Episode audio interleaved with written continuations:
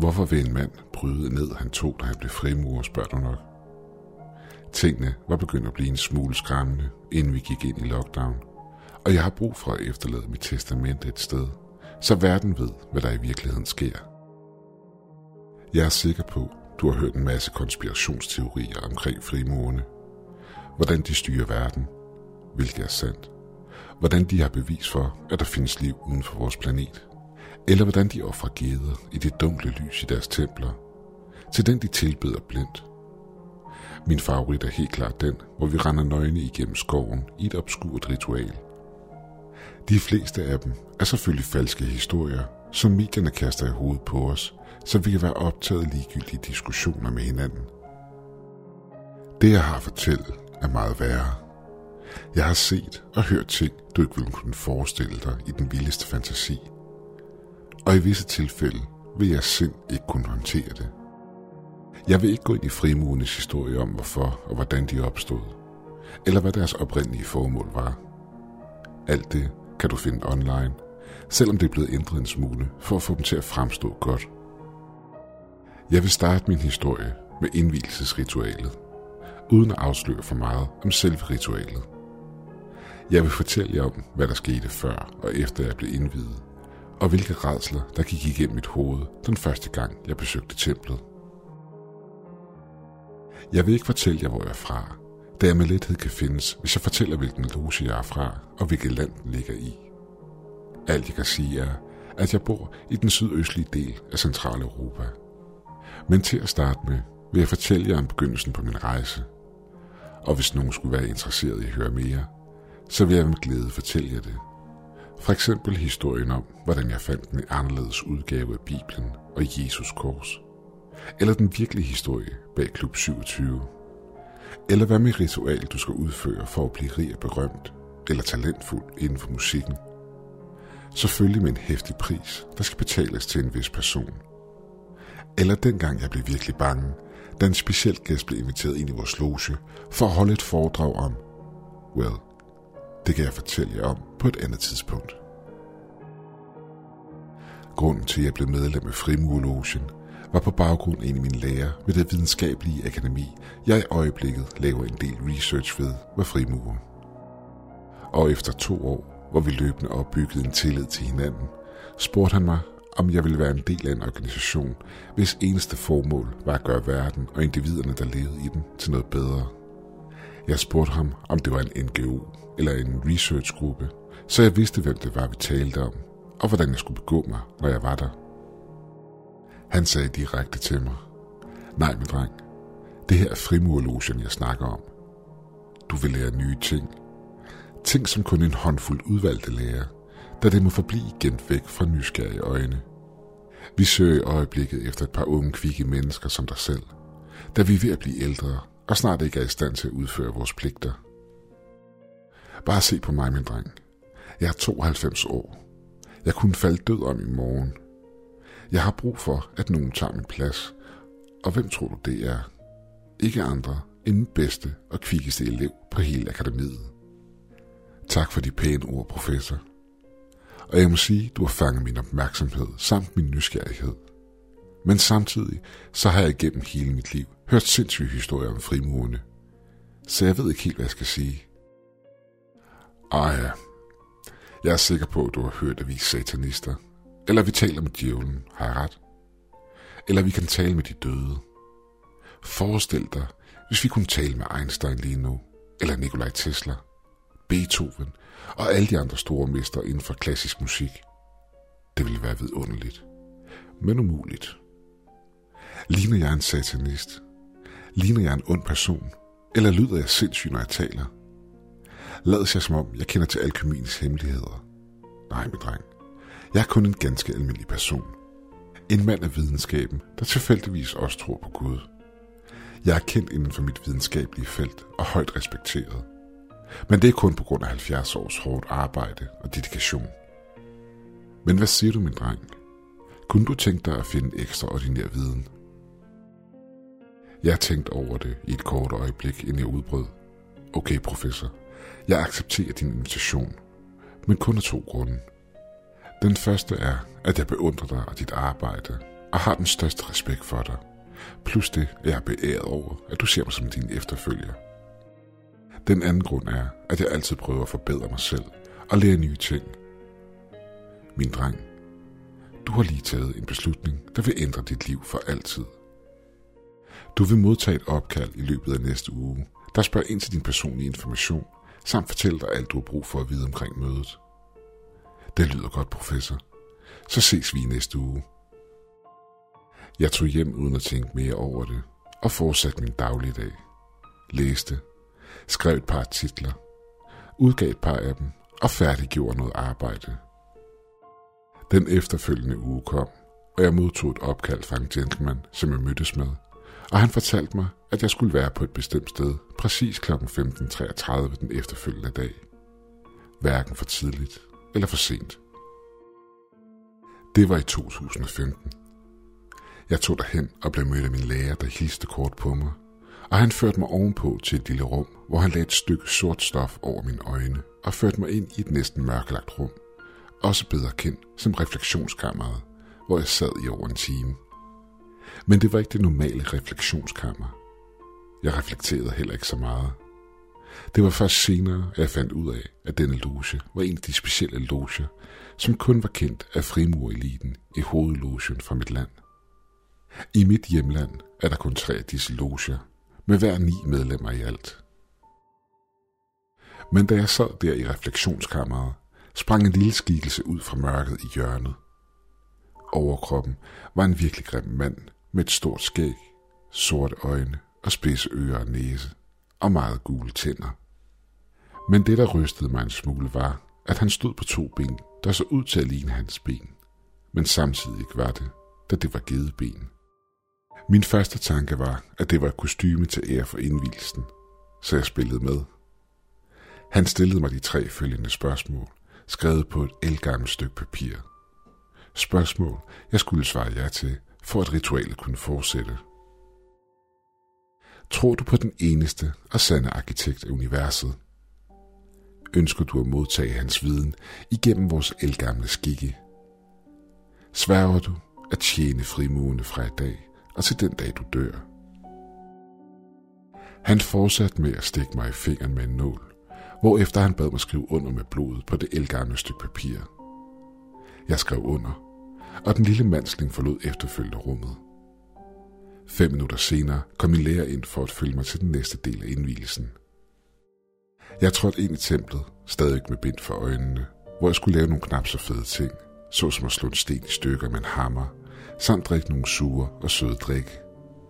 Jeg stod med min overkrop blottet og mærkede pludselig noget koldt. Det var spidsen af noget metallisk. Igen fortalte jeg mig selv, at det var en del af ritualet. Måske et svær. Jeg trak vejret dybt. Okay, sagde jeg til mig selv, og lod det fortsætte. Men så skete der noget skræmmende. Logens mester reciterede følgende. Lad ham med mange navne acceptere vores nyeste medlem og lukke ham ind i vores broderskab. Vores mester, som er i det brændende lys. Ham, der er åndelig fri. Lad ham acceptere vores nyeste medlem. Lærling, gentag dette tre gange sammen med os. Hil Jabalon. Hil Jabalon. Jabalon. Du er hermed genfødt som lærling.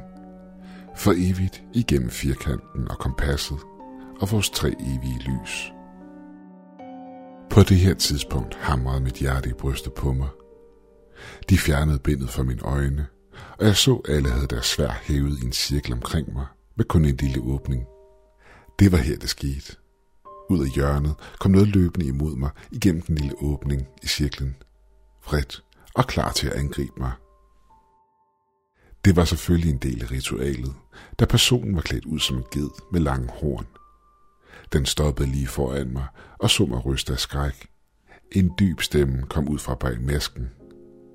Solve et coagula en lux et tenebara. Alle istemte messen, og jeg messede med dem. Figuren gik tilbage til hjørnet, og alle begyndte at klappe, imens de gav mig hånden en efter en. Velkommen, broder. Du var virkelig bange, men bare rolig. Det var alt sammen en del af ritualet. Velkommen til, broder. Min lærer fortalte mig efterfølgende, at alle disse oplevelser, jeg havde været igennem, repræsenterede både det gode og det onde i livet, og at jeg var blevet genfødt som en ny og bedre person. En frimurer. Og at min rejse kun lige var startet. Og at jeg snart ville se alle de vidunder, verden har at byde på. Jeg har besluttet mig at fortælle jer om mit besøg til Tjernobyl, hvilket fandt sted for præcis fire år siden, på dagen, hvor ulykken fyldte 30 år.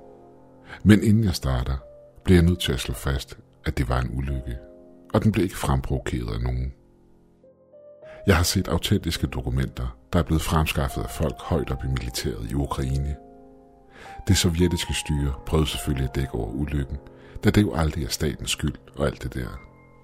Men da det gik op for Gorbachev, at han ikke kunne skjule ulykken for omverdenen, besluttede partiet at lade nyheden slippe ud. Mange af jer kender sikkert allerede historien. Måske har I læst bogen Stemmerne fra Tjernobyl, skrevet af forfatteren Svetlana Alexievich, eller måske har I set serien. Så der er ikke så meget behov for at gå i detaljer omkring selve ulykken. Men send gerne en tanke til de modige mænd og kvinder, der mistede livet i ulykken den 4. maj 1986. Men lad os starte historien. Jeg skal nok vende tilbage til indvielsesritualet og hvad der skete efterfølgende, efter jeg blev lærling. Men på et senere tidspunkt i min historie. Jeg vil ikke fortælle min historie i kronologisk orden, da jeg ønsker, at du skal blive overrasket, hver gang jeg fortæller dig om mine oplevelser som frimurer. Tilbage i 2016 blev logen, jeg stadig er en del af, inviteret til et møde med vores brødre i Ukraine. Nærmere bestemt Pripyat Logen. Hvilket ville blive afholdt den 26. april 2016. Vores stormester samt resten af os var en smule forvirret, da ingen af os nogensinde før havde været i den del af Ukraine. Og vi var en smule nervøs for, at radioaktiviteten ville gøre os syge, og vi ville blive spist af mutanter eller noget i den stil. Efter vores normale møde i logen, ringede vores stormester til hans modpart i Ukraine for at høre, hvad det egentlig handlede om. Efterfølgende blev vi alle enige om at tage afsted, da vi ikke blot følte, at vi skulle, men at det ville være et tegn på respekt at sige ja tak til invitationen. Omkring en uge senere kom tre biler for at hente os ved templet. Da turen var over 17 timer lang, stoppede vi ved en af brødrenes hotel i Moldovia for overnat. Da vi dagen efter nærmede os byen Pripyat, blev vi mødt af vores brødre, der tog imod os. Vi begyndte at lære hinanden en smule bedre at kende, og fandt ud af, at de havde forberedt en rundvisning til os af området omkring Tjernobyl. Her så vi reaktor 4 og Duga 1, efterfulgt af en typisk sovjetisk frokost, som de plejede at have dengang USSR var en ting. Mens vi var ved den røde skov, fortalte vores ukrainske brødre os, at vi ville holde vores møde, hvorefter vi ville blive bragt til et hemmeligt hotel, som kun frimurerne kendte til. Efter rundvisningen trak noget militært personale op foran os og eskorterede os til en underjordisk bunker, der lå nær den røde skov. Vi blev lidt tre etager ned under jorden, hvor vi havde vores møde. Vores stormester holdt en tale, og det samme gjorde deres. Efter mødet var slut, fortsatte vi vores normale broderlige banket. Men det var her tingene begyndte at blive en smule underligt. Madens udseende var som noget, jeg aldrig har set før. Vinen havde flere farver på samme tid. Der var selvlysende grønne svampe. Og kødet smagte fantastisk, selvom det så ud som om det havde fået for meget. Kartoflerne var turkise, og fisken var pink med en glødende finde. Og her sad jeg og tænkte for mig selv, er den her mad virkelig? Eller tager de pis på os? Er det meningen, at vi skal spise regnbuen her? Men det mest interessante var teen, de serverede til sidst. Teen duftede som en varm sommermorgen, hvorefter den ændrede sig til duften af forår, efterfulgt af duften af kold sne. Det var som om alle årstiderne var fanget i den kop te. Vi var selvfølgelig en smule nervøse over at skulle spise denne mad, men vores brødre forsikrede os om, at der intet var at være bekymret for, da denne mad var ultra sjælden, og kun 333 mennesker i hele verden kendte til den. Da vi var færdige med maden, hævede stormesteren af Pripyat Lotion sit glas og sagde, Drik det sidste glas vin, mine brødre, og lad mig herefter vise jer den største hemmelighed, som Tjernobyl skjuler. Snart vil I møde Vufkulaka. Vi rejste os og begav os ned til den femte etage, hvor der blot stod et stort jernbur. Inde i buret stod en mand. Hjælp mig! Jeg beder jer. De holder mig fanget her. Jeg var selvfølgelig oprevet og viskede til min professor. Hvad er det her, professor? Hvorfor holder de ham fanget på den måde? Men selvom jeg viskede, overhørte stormesteren mig og sagde, Du ved godt, jeg taler de sprog. Jeg ved godt, hvad det her ligner. Men jeg forsikrer dig, at om et øjeblik vil dit syn på ham ændre sig. Han begyndte at messe noget på latin og kastede en væske på manden i buet. Klør begyndte langsomt at gro ud af mandens fingerspidser. Hår skød frem overalt, og hans tøj begyndte at falde fra hinanden. Manden var ved at forvandle sig til noget andet. Noget, der ikke var af denne verden. Noget ondt og uheldigt. Snart skød skarpe tænder frem fra hans mund, og hans øjne ændrede sig til en mørkerød farve. Hans forvandling var komplet, og manden var ikke længere at se. Alt, der stod foran os, var en stor, monsterlignende ulveskabning. Dødelige. En dag vil jeg undslippe dette fæsel, og jeg vil slå jer alle sammen ihjel. I har holdt mig fanget her i de sidste 400 år, siden den dag, jeg spredte redsel i jeres land. En dag vil jeg slippe fri, og jeres verden, som I kender den, vil ende i blod og ild. Jeg var lammet af frygt og stod bare stiget i de næste 10 minutter. Min lærer var ganske rolig, som om det her var helt normalt. Hvilket fik mig til at tænke over, hvor mange redsler der måske var i denne her verden, og hvilket mørke vi bor sammen med. Stormesteren tog endnu en væske frem og kastede det på dyret, der straks begyndte at krympe i smertefulde hyl, der ikke var den verden. Og han forvandlede sig atter til manden, vi havde set for lidt siden.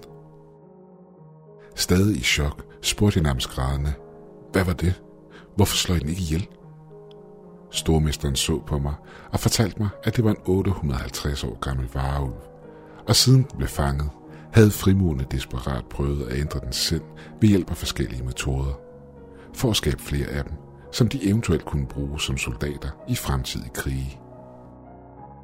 Jeg ved godt, at vi i dag har teknologien til at lave robotter og den slags. Men de her skabninger havde en masse hemmeligheder, så de måtte være værdifulde for logen. Måske udødelighed.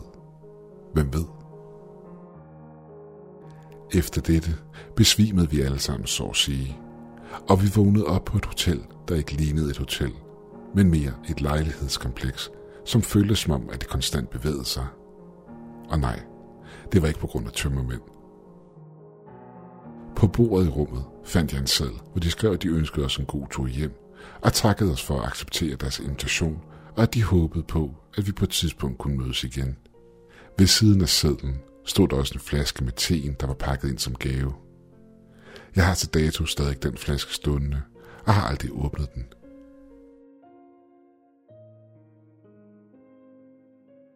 Min næste historie vil tage os tilbage til 2018, hvor vi havde vores internationale møde, som finder sted hver femte år. Men på det her tidspunkt var jeg mere eller mindre vant til alle de mystiske ting, der foregik, både indenfor samt uden for vores tempel, hvor verdens hemmeligheder lå i dvale for normale mennesker, men ikke for os frimurer. Vores møde skulle finde sted på et smukt hotel, der lå i Prag i Tjekkiet. Det var et af de hoteller, der var fyldt med en masse historie, hvor væggene og tapetet var fyldt med eksklusive mønstre. Et sted, hvor mennesker var klædt i det fineste tøj og drak de dyreste og mest sjældne vine. Jeg havde mødt en masse magtfulde frimurer ved dette møde. Folk, der var kendt uden for frimurerne, og som sad i spidsen for milliardstore selskaber. Jeg lærte, at nogle af de ting, de lavede research i, var ting, jeg ikke engang havde forestillet mig fandtes, og var derfor målløs over nogle af de ting, der blev diskuteret til mødet. Jeg var sammen med min mentor, professoren, som I sikkert allerede ved, besluttede sig for i 2014 at vise mig alle verdens vidundere. Bare ærgerligt, at vi så så forskelligt på, hvad det egentlig betød. Normalt til et møde som dette vil der ikke ske noget usædvanligt. Det er for det meste bare en gruppe mennesker i fint tøj, der diskuterer en masse videnskabelige emner. Forbedringer inden for bestemte industrier eller evolutionen af teknologi i de kommende år.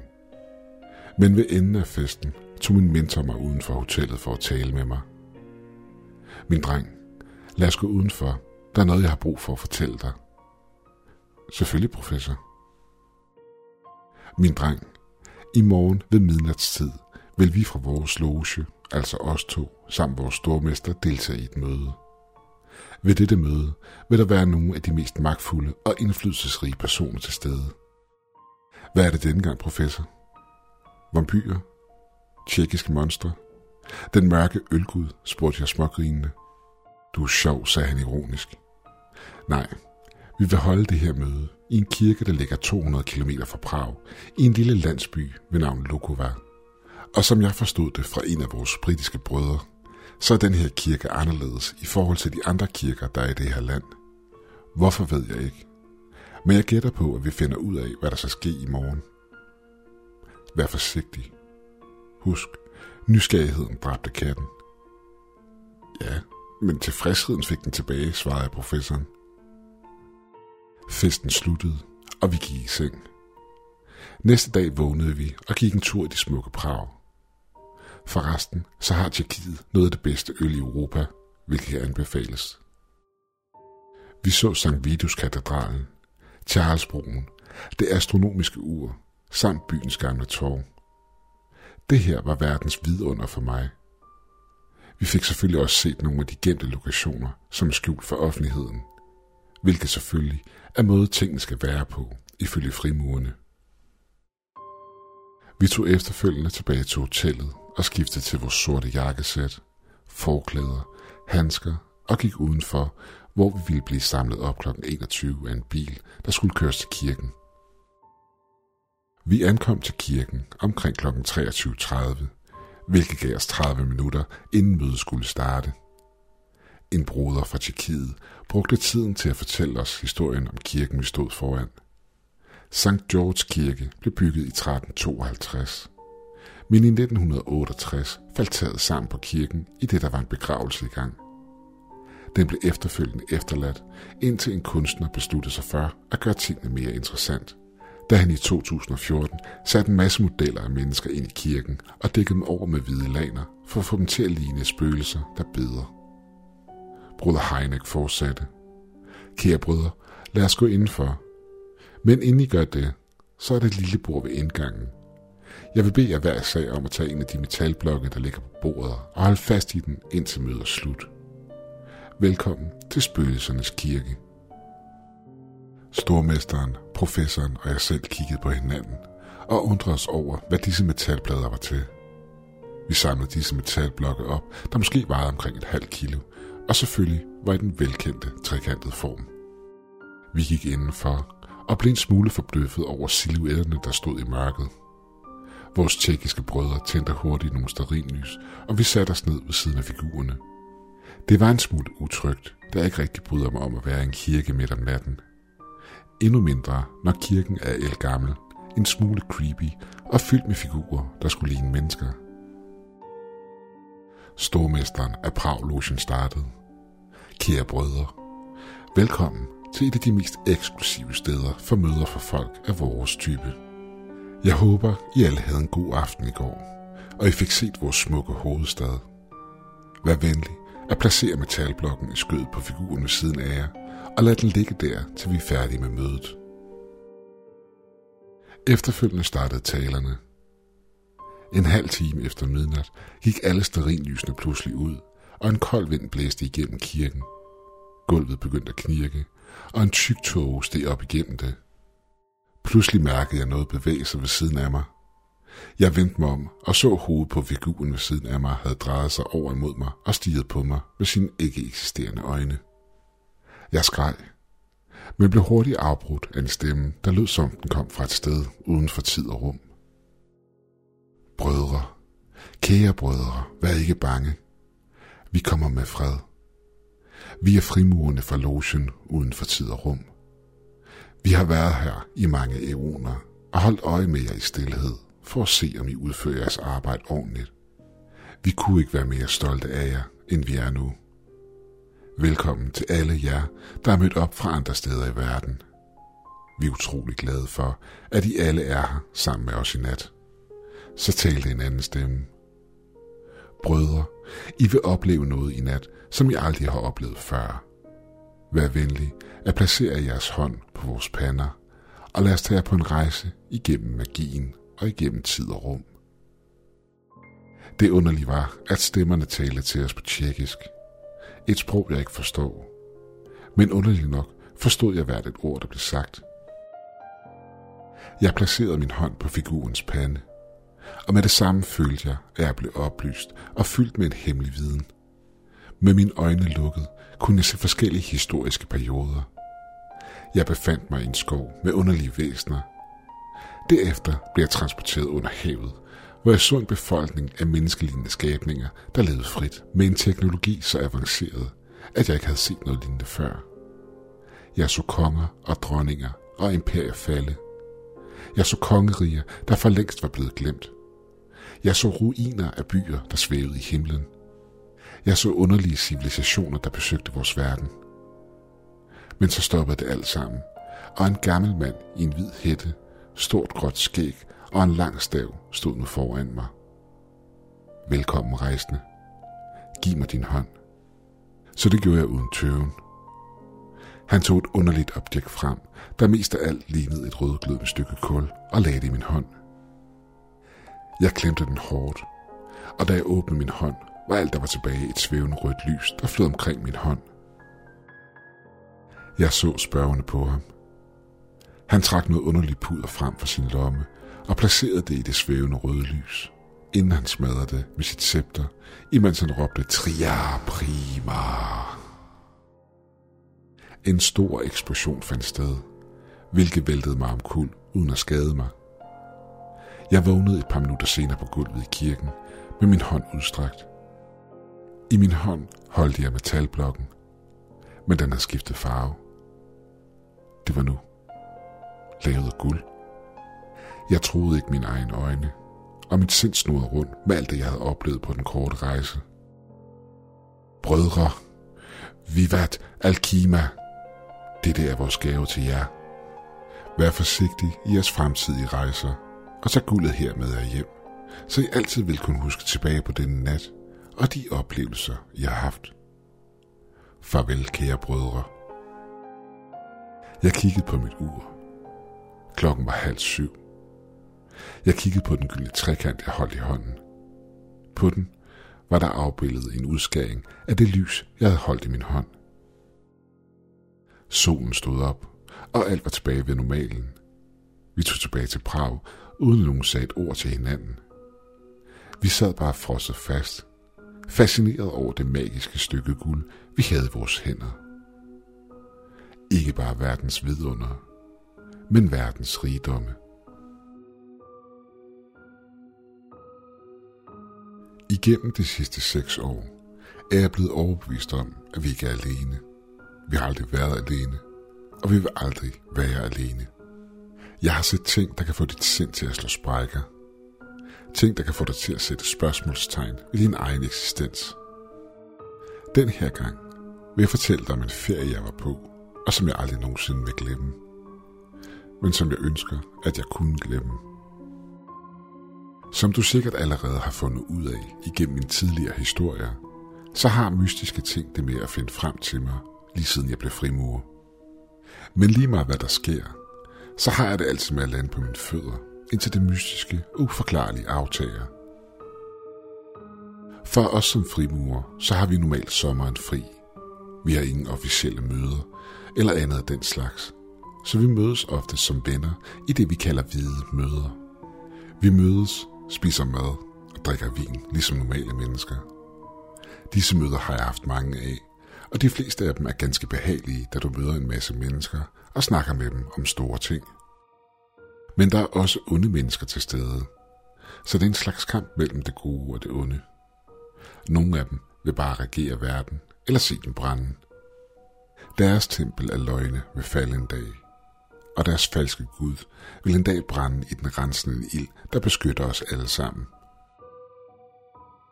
Sidste sommer, lige før hele den her sindssyge pandemi fandt sted, blev vi inviteret af nogle af vores frimurvenner til at tilbringe et par dage på en lækker lille ejendom, der lå uden for byen Chulnabuca i Rumænien. En smuk by, lækker mad og fantastiske mennesker. Et sted, du helt klart burde besøge, hvis du en dag får chancen. De fleste af os har 9-16 jobs, så vi besluttede at bruge en weekend der. Vi bookede en flybillet og ankom til stedet en time senere fredag aften.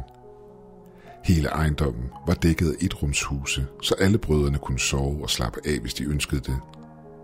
Vi gjorde os selv komfortable og skiftede tøj til noget mere afslappende. Jeg er kæmpe fan af barbecue, så jeg fik den idé, at vi ikke tog ud i byen og spiste. I stedet ville vi fyre op for grillen, hvilket ville give os en bedre vibe i de rustikke omgivelser. Alle var enige, og vi fik tændt op i grillen. Efter et par timer var vi færdige med at spise, og vores lille fest var ved at nå sin afslutning, da vi hørte skrigende stemmer ekko ud fra skoven. Uden at vide, hvilke far vi ville stå over for senere, greb jeg og fire andre brødre vores lommelygter og løb i retning af skrigene. Jeg var bange for at se, hvilke rædsler nattemørket ville bringe, da de ting, jeg tidligere havde set, havde været absolut rædselsvækkende. I det vi kom dybere ind i skoven, efter hvad der føltes som en evighed, og uden at vide, hvad der ventede os, kom vi tættere på kilden til skrigene. Vi kom til en lille flod, der løb igennem skoven. Og der ved vandkanten stod en kvinde iført en kjole, der mest af alt virkede til at være lavet af tåge. Men så vendte hun sig om. Hendes ansigt var det blegeste, jeg nogensinde havde set. Hendes øjne var så dybe og så mørke, at de kunne stige direkte ind i din sjæl. Men det mest skræmmende var, at der på hendes ansigt var noget, der mest af alt lignede sort blod, der langsomt løb ned fra hendes øjne og ned ad hendes kind. Hun kom hastigt imod os, og vi vendte os om og begyndte at løbe. Men da vi vendte os om, svævede der fire kvinder mere bag os, imens de ondskabsfuldt så ned på os, som om vi blot var nattens jagtbytte.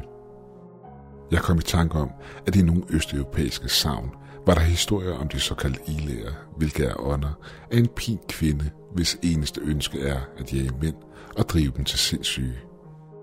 Ifølge savnene må du hverken tale til dem eller sige deres navn osv. De begyndte at danse og synge i en cirkel omkring os. To af brødrene begyndte at græde i ren frygt, imens resten af os stod fanget i deres sang. Som et lyn fra en klar himmel kom jeg til mig selv og råbte. Kig mig i øjnene. Luk den. Luk jeres øjne. Alle lukkede deres øjne. På nær en af brødrene. Han kunne ikke fjerne blikket fra ånderne, der kom tættere og tættere på ham. Vil du gerne med os, smukke? spurgte ånden. Det vil jeg gerne, svarede han. Han nåede knap nok at færdiggøre sin sætning, inden de løftede ham op i luften og forsvandt med ham ud i skovens dybe mørke. Nej, råbte jeg. Brødre, kom til jer selv, vi må efter ham. Vi løb som en sindssyg i den retning, de var forsvundet med ham, uden at vide, hvor vi ville ende henne, eller for den sags skyld, hvad der ventede på os. Vi begyndte at lede efter et hus i skoven, eller et lys, der måske indikerede, hvor de var forsvundet hen. Men uden held. Og inden vi så os om, kiggede solen op over horisonten. Efter at vores eftersøgning ikke havde båret frugt, besluttede vi os for at gå tilbage til huset for at få noget søvn, og så genoptage vores eftersøgning igen. I det vi nærmede os huset, så vi at resten af brødrene stod uden for en huset og ventede på os. Vi er tilbage, råbte vi i kor. I vil ikke tro på os, når vi fortæller jer, hvad der er sket. De trådte alle til side og afslørede den forsvundne broder, der sad i en stol, imens hans hoved hang ned på brystkassen. Hele hans fysiske fremtoning havde ændret sig. Hans hår var hvidt, og det så ud som om han havde tabt 20 kilo. Han lignede næsten en grøntsag, i det han sad sammensunket i stolen. Han kunne ikke fortælle os, hvad der var sket. Alt han gjorde var at sidde og mumle uforståeligt for sig selv. Vi fortalte dem, hvad der var sket, hvilket de blev chokeret over. Men de vidste godt, hvilke raser der levede sammen med os på de steder, vi mennesker ikke burde færdes. så de havde forståelse for den alvorlige situation, vi stod i. Vi besluttede os alle sammen for at blive et par dage mere.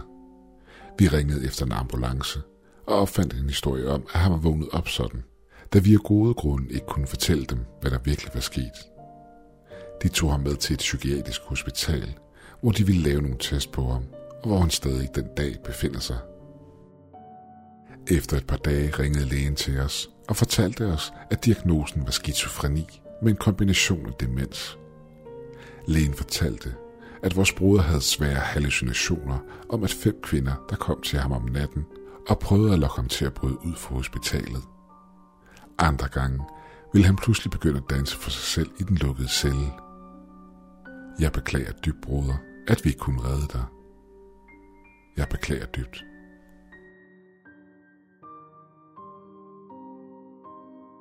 I vores private bibliotek har vi millioner af dokumenter og bøger fra forskellige historiske tidsaldre, der går helt tilbage fra menneskehedens begyndelse.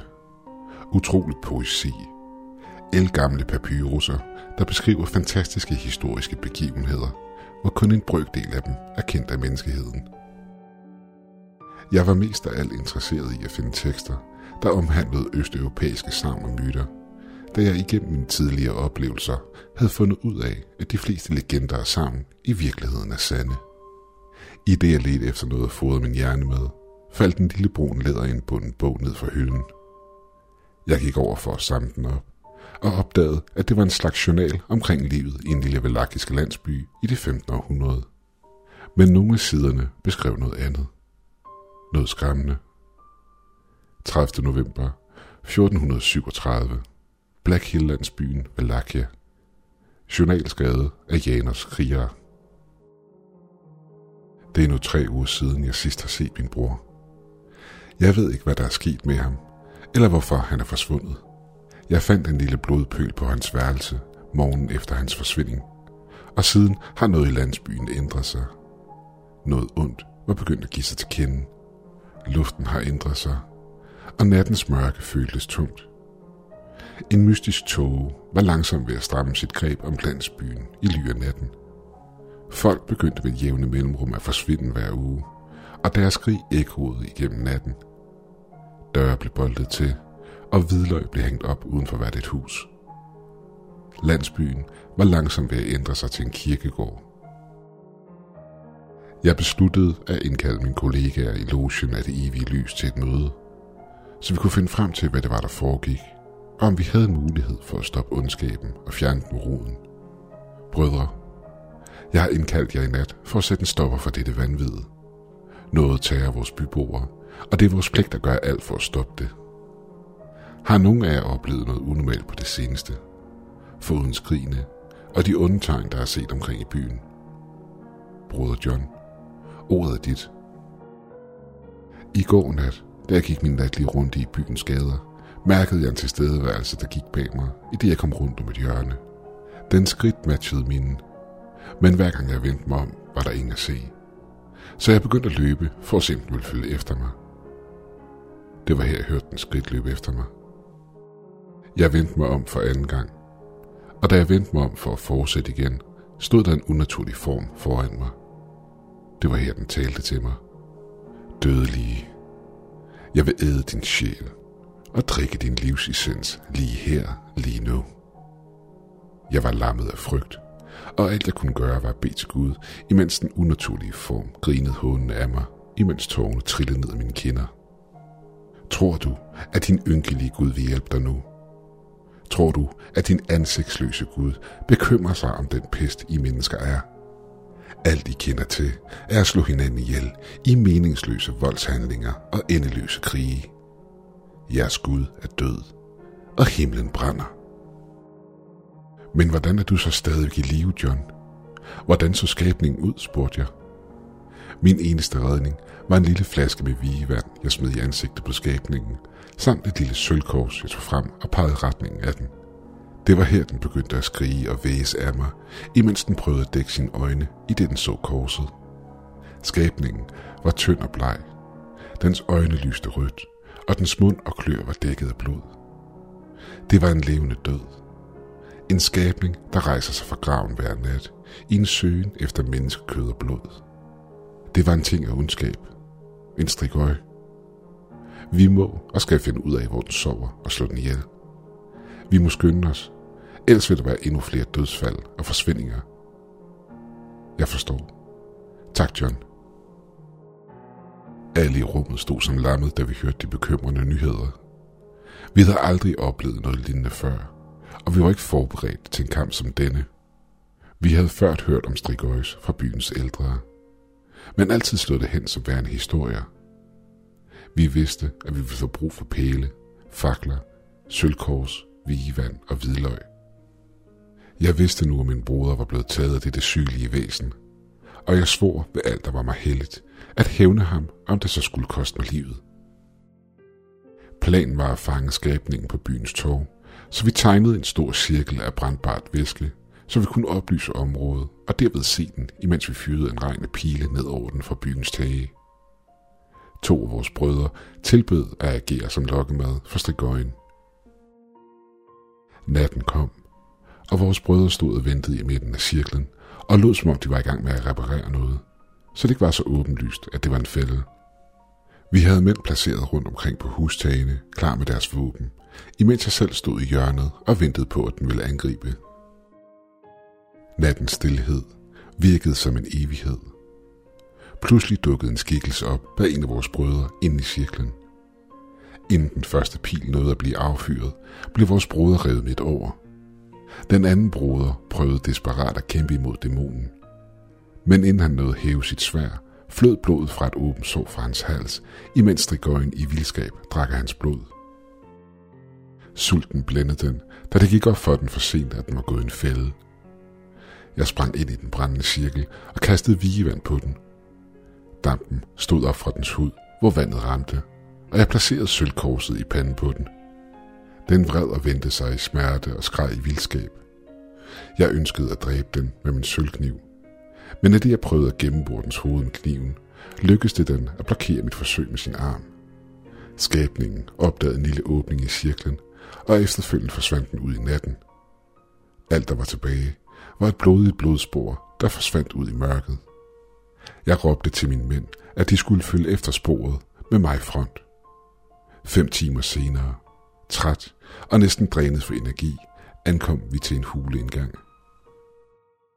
Solen stod op, i det vi gik ind i den mørke klippehule. Det var her, vi så formen af en kiste træde ud af mørket. Vi har fundet dens hvilested, folkens. Hiv kisten udenfor og tag låget af, råbte jeg kommanderende til min mænd. Inde i kisten lå skabningen i en dyb dvale, uden at vide, at dens endeligt var nær. Stanken og rådenskaben stod ud af kisten og fik os alle til at trække os tilbage. I det jeg gjorde mig klar til at stikke kniven igennem dens hoved, opdagede jeg et stykke papir. Jeg tog det op og begyndte at læse det. Hvis du læser dette, er mit endeligt snart forestående. En ende, jeg har ventet på i de sidste 120 år i min endeløse jagt i det her land. Jeg blev forvandlet til en strigøj imod min vilje, og jeg vil ønske, at jeg kunne tage al den ødelæggelse tilbage, jeg har forårsaget i denne verden. Mit navn var Simon, men nu, nu har jeg intet navn. De levende døde bærer intet navn. I det jeg vendte papiret om, stod det følgende skrevet. Dødens stille sang ekoer igennem den kolde krypt. Jeg ønsker blot at finde fred. Så ind mine ledelser og lad mig sove til evig tid. Jeg er den levende døde, og jeg kan ikke stoppe mig selv i søgen på nye ofre. Min sult får mig til at gøre ting, der er uden for min magt. Efterlad mig her, til at rådne op i al evig tid. Død og revet i tusind stykker. Drej mit hoved og stik pælen i mit døde hjerte.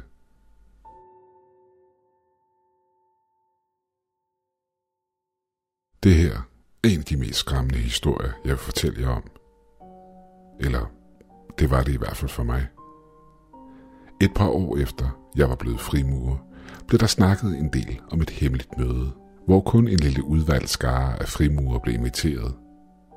Ingen vidste, hvad det handlede om, da den, der modtog invitationen, fik et meget underligt brev fra en stormester, hvis navn var ukendt for os. Vi undrede os over, hvad det her var, og hvorfor ingen kendte noget til, hvad der ville ske ved de her møder. Mit brev startede således. Kære broder, du er hermed inviteret til at deltage i den hemmelige genforening af det sorte lys loge, hvilket vil blive afholdt i det røde tempel den 23. april 2017. Dette vil være en unik oplevelse for dig, da møder af den slags kun finder sted en gang hver 500 år.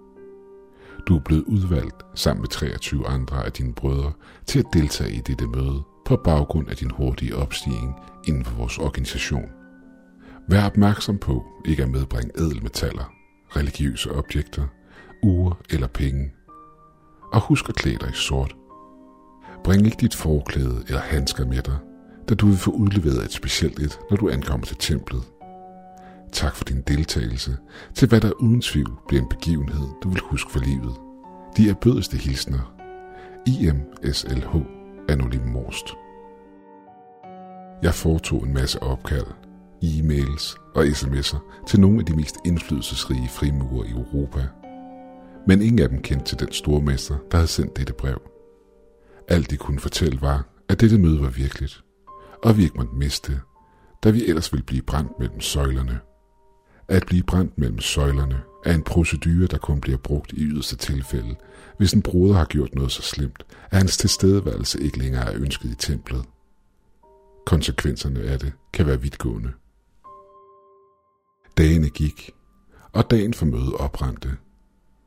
Nogle af de mest magtfulde frimurer i Europa var til stede, hvilket fik mig til at undre mig over, hvorfor jeg var blevet udvalgt, da jeg ikke ønsker at have en rockstjernestatus inden for templet. Selv professoren var ikke inviteret til dette møde, og jeg kunne ikke få fat på om hele den dag, hvilket rejste spørgsmålet, hvorfor jeg havde accepteret at blive frimurer til at starte med. Som mange af jer sikkert tænker, så kræver det en frimur at invitere dig ind for at blive en frimur. Men hvad I ikke ved før nu, så er den loge, jeg er medlem af, anderledes end de mere almindelige loger.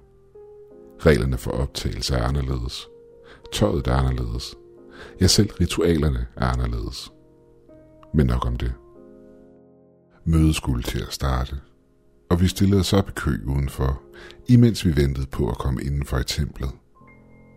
Jeg var den sidste til at træde indenfor, og tænkte, at stormesteren, der stod for ceremonien, nok var sent på den, da jeg ikke havde set ham udenfor. Så jeg var en smule overrasket over at se en virkelig stor mand, der selvfølgelig lignede en normal person, tage styringen på mødet. Velkommen, brødre. Vi vil snart gå i gang, men inden vi gør det, så ved jeg, at der er nogen af jer, der ønsker at holde en tale, inden jeg slutter af med det endelige formål.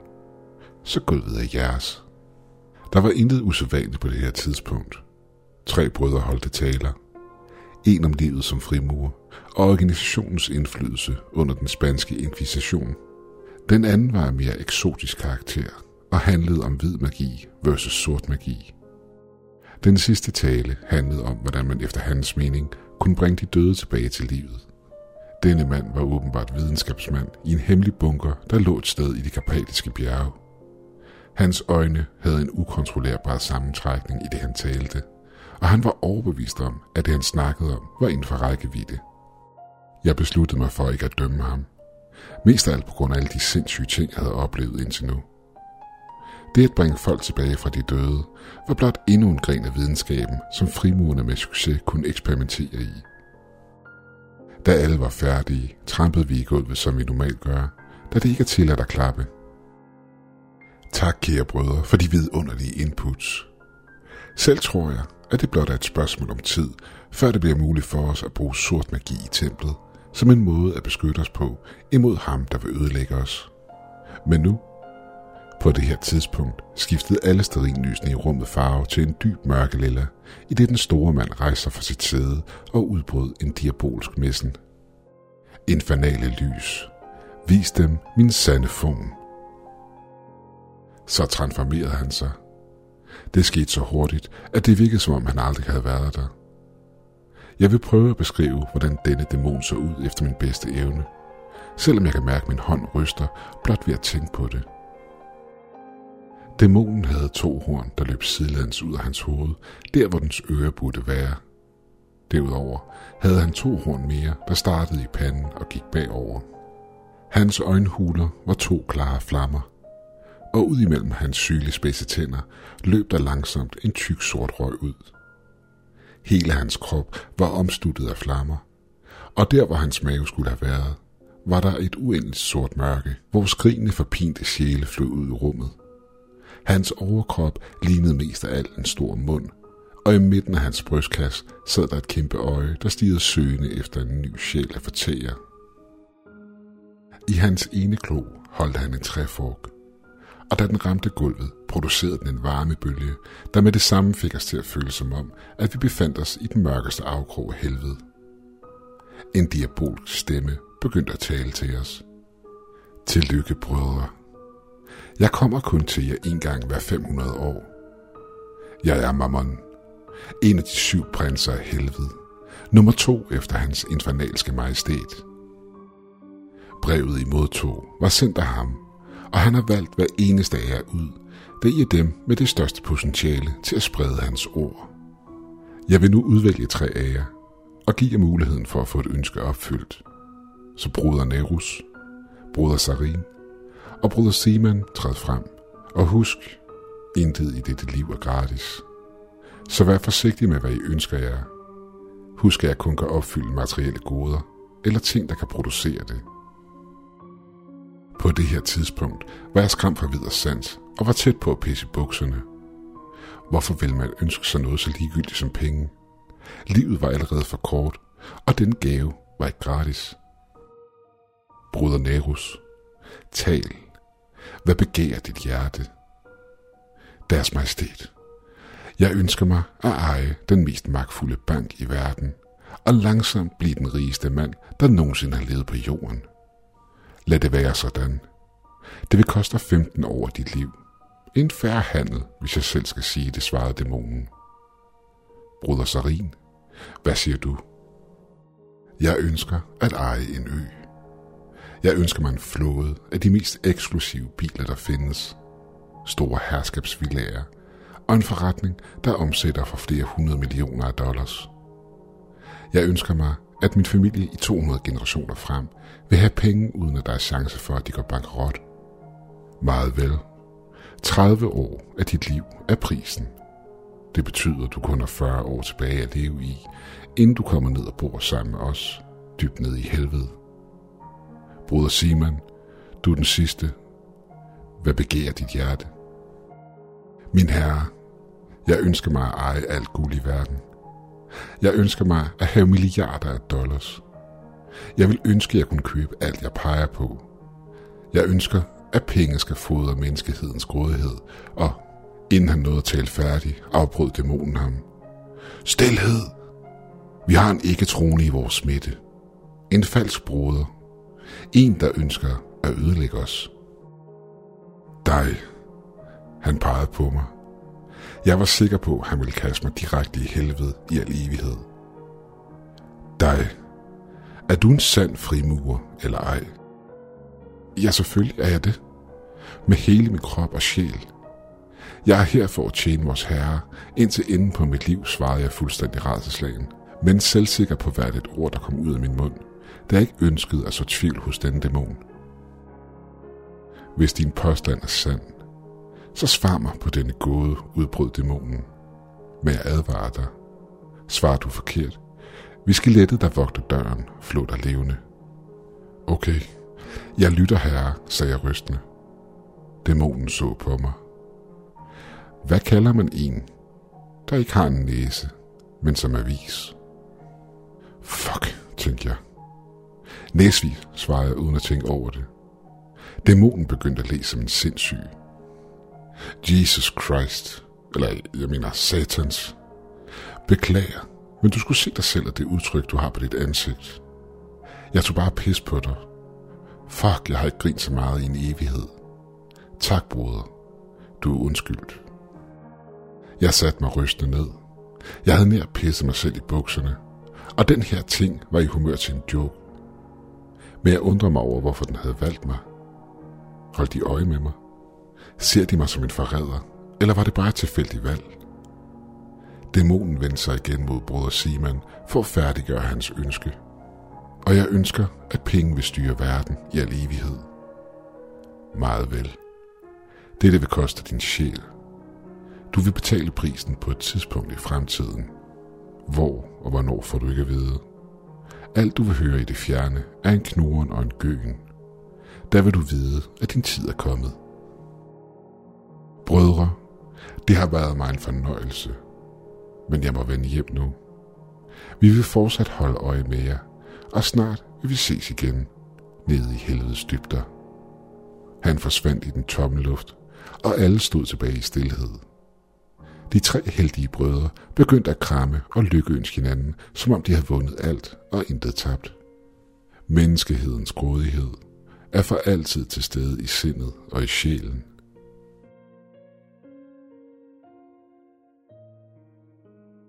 Denne historie finder sted i det smukke Rumænien. Mange af jer kender sikkert allerede til Rumænien på grund af Dracula, eller de smukke strande ved Sortehavet. Det jeg vil fortælle jer om i dag, fandt sted på det sidste møde, vi holdte inden for det sidste år. Jeg var involveret i et stort projekt på akademiet, så jeg havde ikke tiden til at tænke på så meget andet end projektet.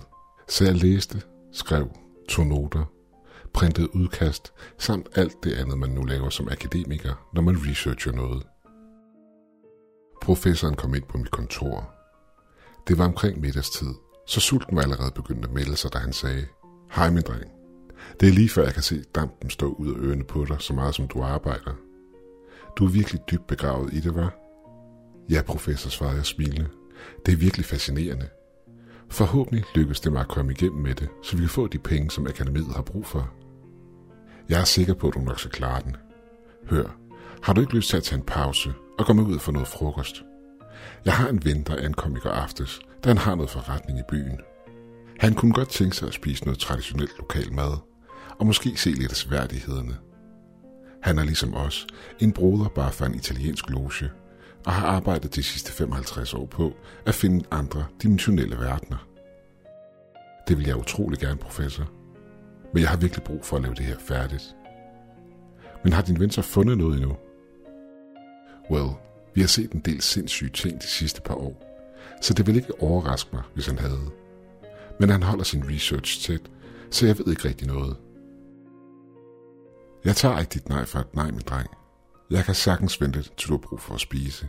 Så kom nu, lad os gå. Husk din jakke, da det er koldt udenfor. Vi gik ned til min bil og kørte til hotellet, hvor hans ven boede. Vi ankom til hotellet og ventede i lobbyen på, at han kom ned. Jeg lagde mærke til, at elevatordøren gik op, og ud kom en mand i et virkelig smukt jakkesæt. Han havde et langt, vigt skæg, næsten ligesom en troldmand fra diverse film. Ciao, professor. Como sta tutto bene? Vincenzo, du ved godt, jeg ikke forstår italiensk, selvom det er et virkelig smukt sprog.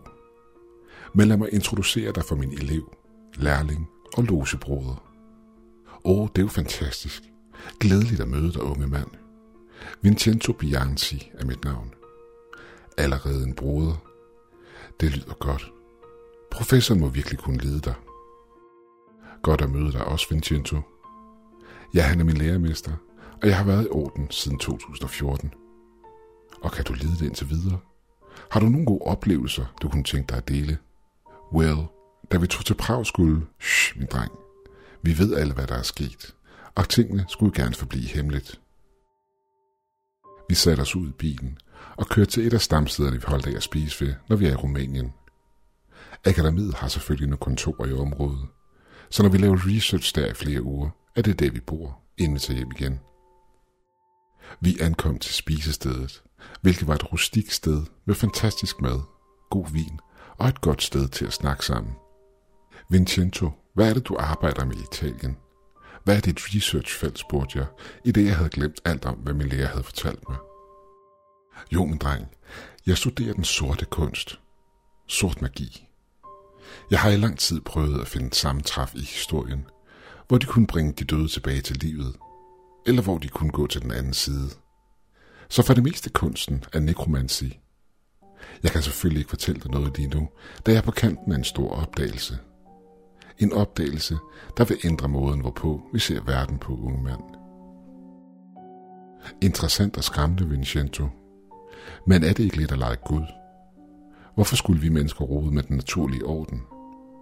Hvorfor skal vi tage det tilbage, der tilhører jorden? spurgte jeg en smule nysgerrig og en smule oprevet over den slags typer af research. Gud? Hvad har Gud med det at gøre? Ingenting. Jeg gør det for menneskehedens fremskridt. Forestil dig, vi kunne tabe ind i nogle af vores tids største genier. Tesla, Einstein, Van Gogh osv. Forestil dig, vi kunne bruge deres potentialer igen og igen. De uendelige mange muligheder, vi så vil have, svarede han med en lidt mere hævet stemme. Jeg huskede på, at professoren havde fortalt mig noget lignende, da han inviterede mig ind i frimurlogen, hvilket var en smule underligt. Professorens telefon ringede pludselig, og han begyndte at tale. Ja, hallo? Ah, det er godt at høre fra dig. Ja, selvfølgelig kan vi det.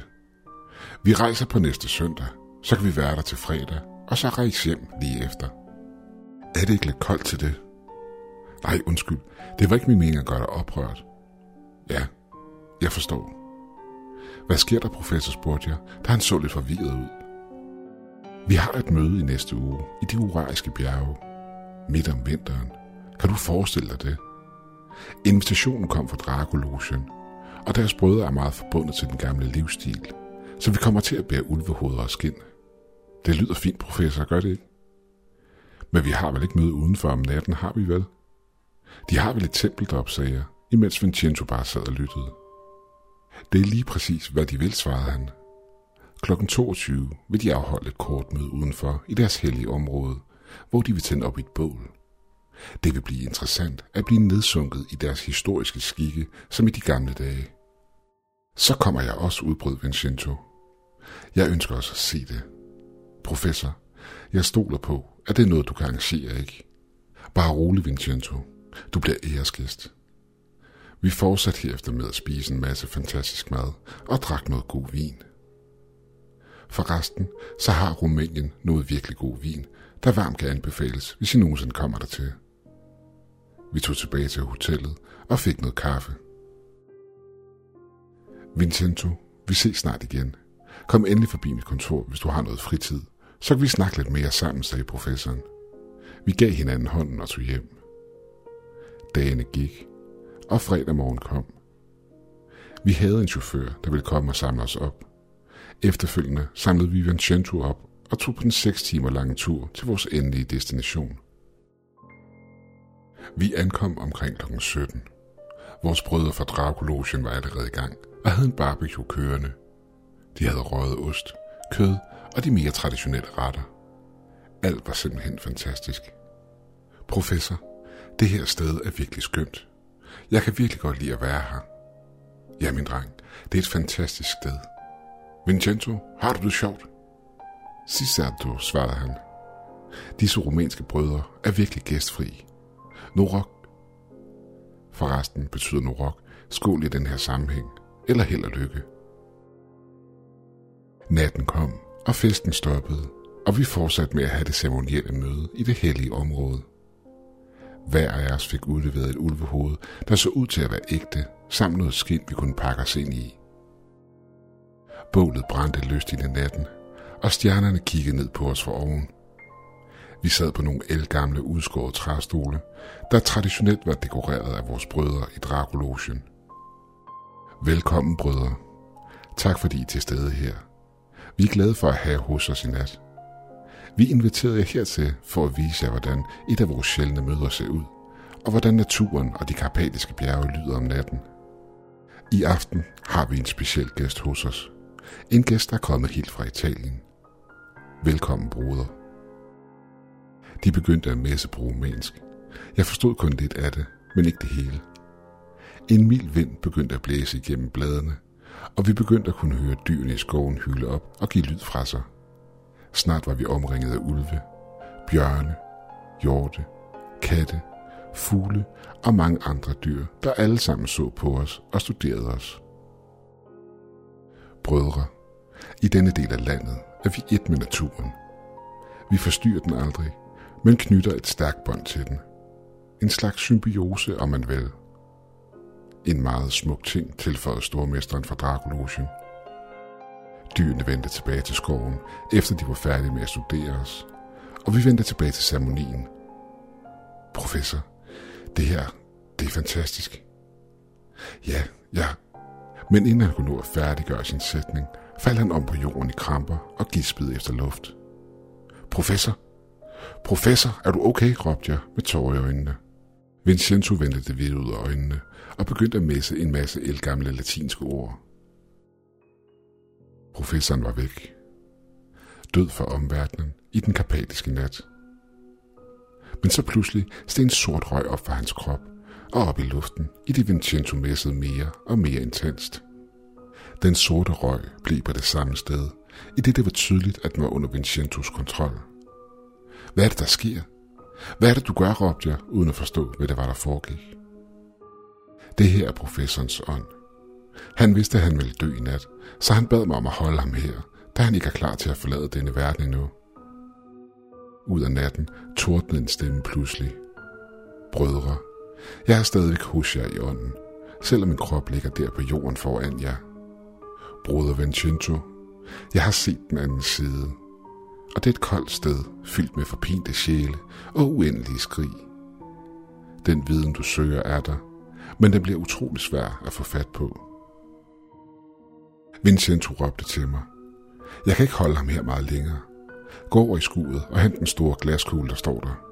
Skynd dig. Som sagt, så gjorde Jeg løb over og hentede den og placerede den under ånden.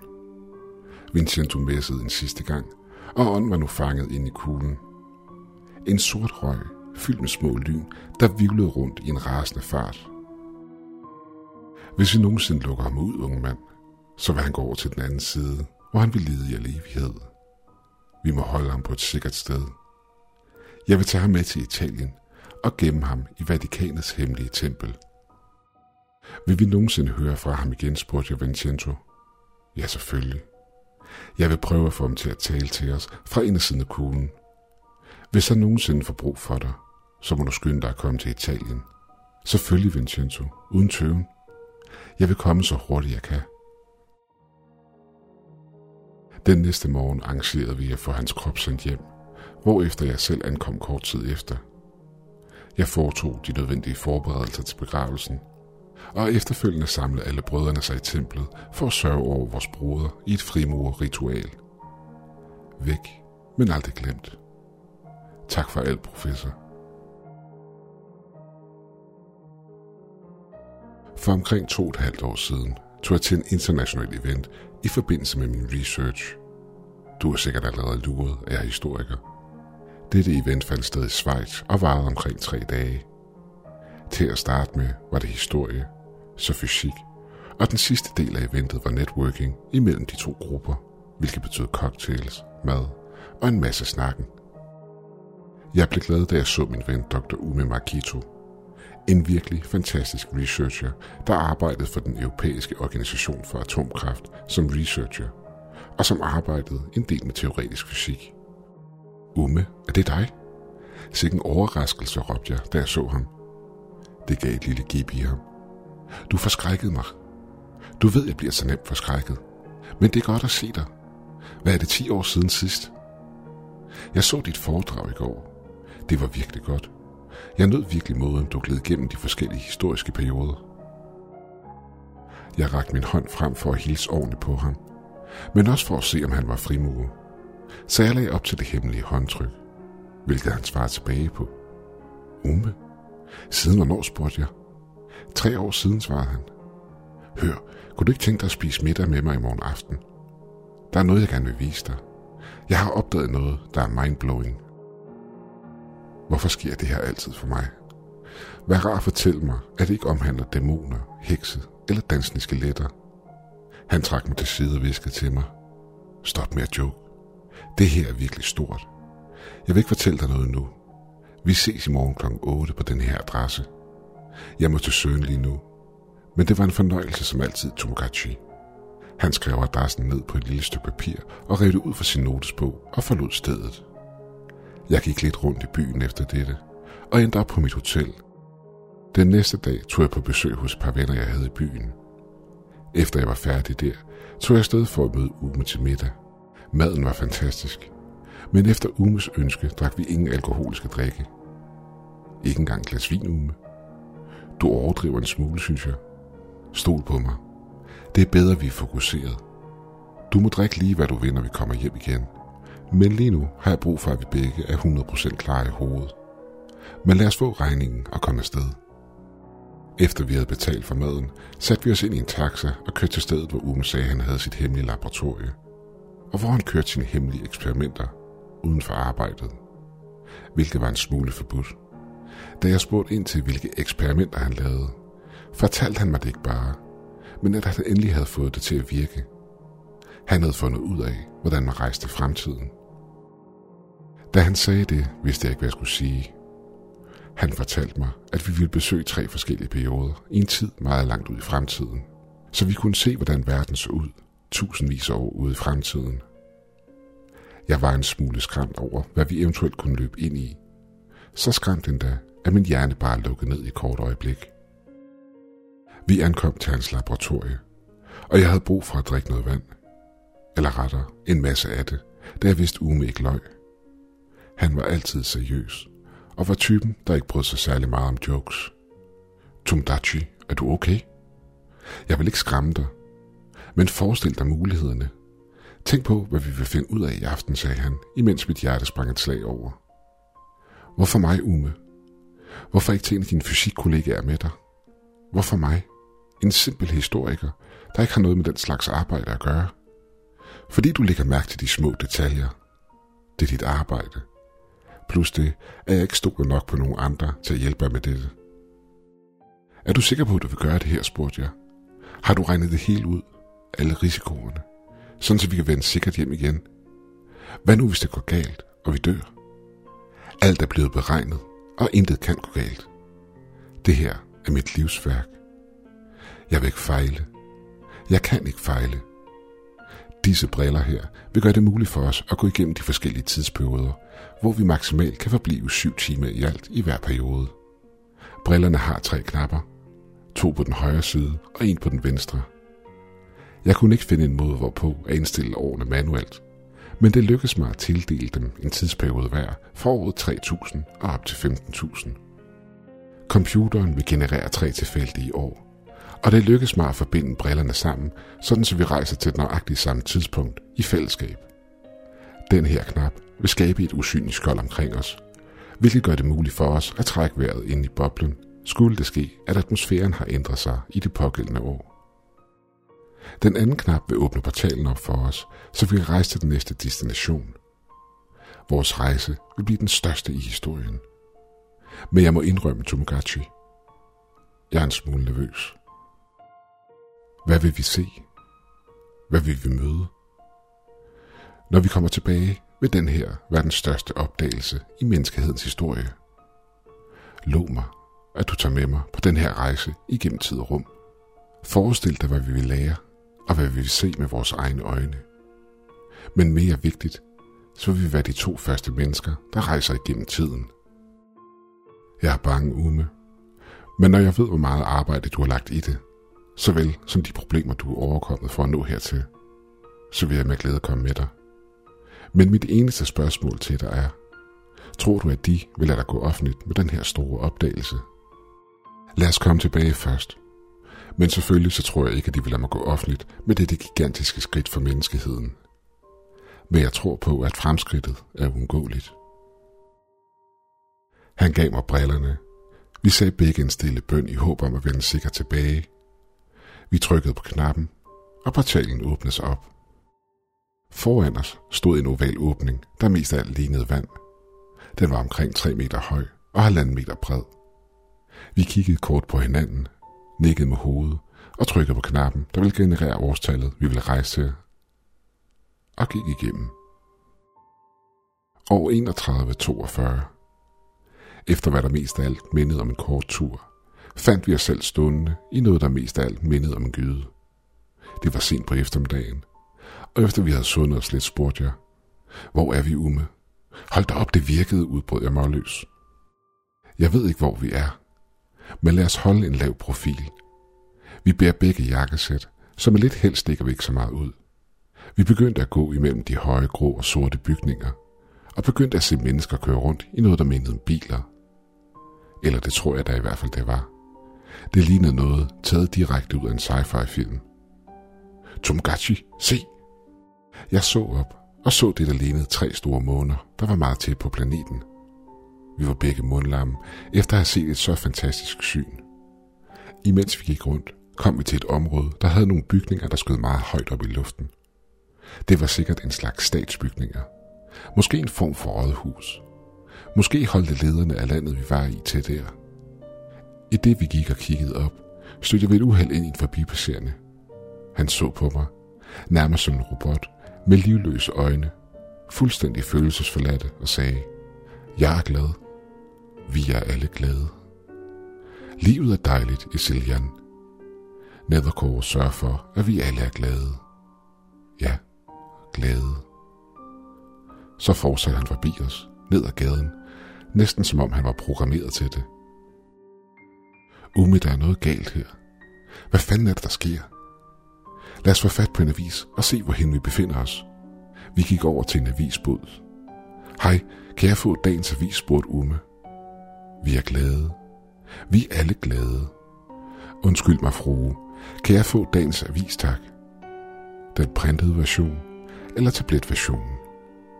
Giv mig den printede version, tak, svarede Ume.